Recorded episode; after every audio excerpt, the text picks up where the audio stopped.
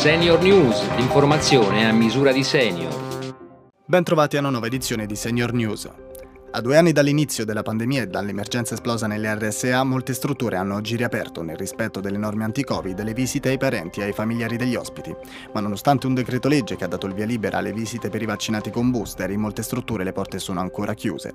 Se state vivendo una situazione simile, scriveteci all'indirizzo redazione chiocciolaseniornews.it. Vorremmo portare all'attenzione una problematica che in molti si trovano ad affrontare ma di cui non si parla. Ogni soggetto che è stato esposto a fattori di rischio e che presenta sintomi caratteristici della broncopneumopatia cronico-ostruttiva, come ad esempio la mancanza di fiato durante le comuni attività e la tosse, dovrebbe eseguire specifici accertamenti, come ci spiega Stefano Nardini, coordinatore del Comitato Scientifico della Società Italiana di Pneumologia Interdisciplinare.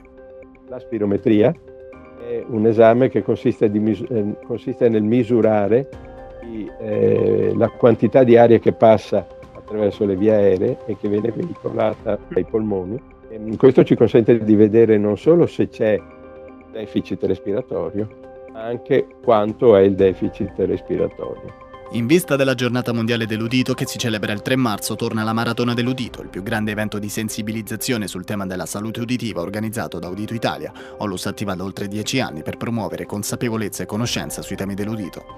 Una maratona online di due giorni che prenderà il via domani in contemporanea in 100 paesi per parlare di prevenzione della perdita uditiva e sensibilizzazione verso i disturbi uditivi. Tenere sotto controllo i valori del colesterolo con uno stile di vita sana è possibile. Sentiamo. Mantenere uno stile di vita sano e adottare un regime alimentare equilibrato possono aiutare a mantenere i livelli di colesterolo basso e a prevenire così eventi cardiovascolari.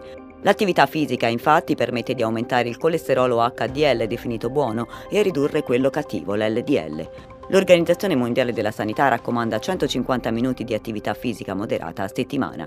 Una camminata veloce o anche semplicemente svolgere lavori domestici possono aiutare a mantenere il nostro corpo in forma e il colesterolo basso, tarando sempre l'intensità dell'esercizio a seconda della propria forma fisica.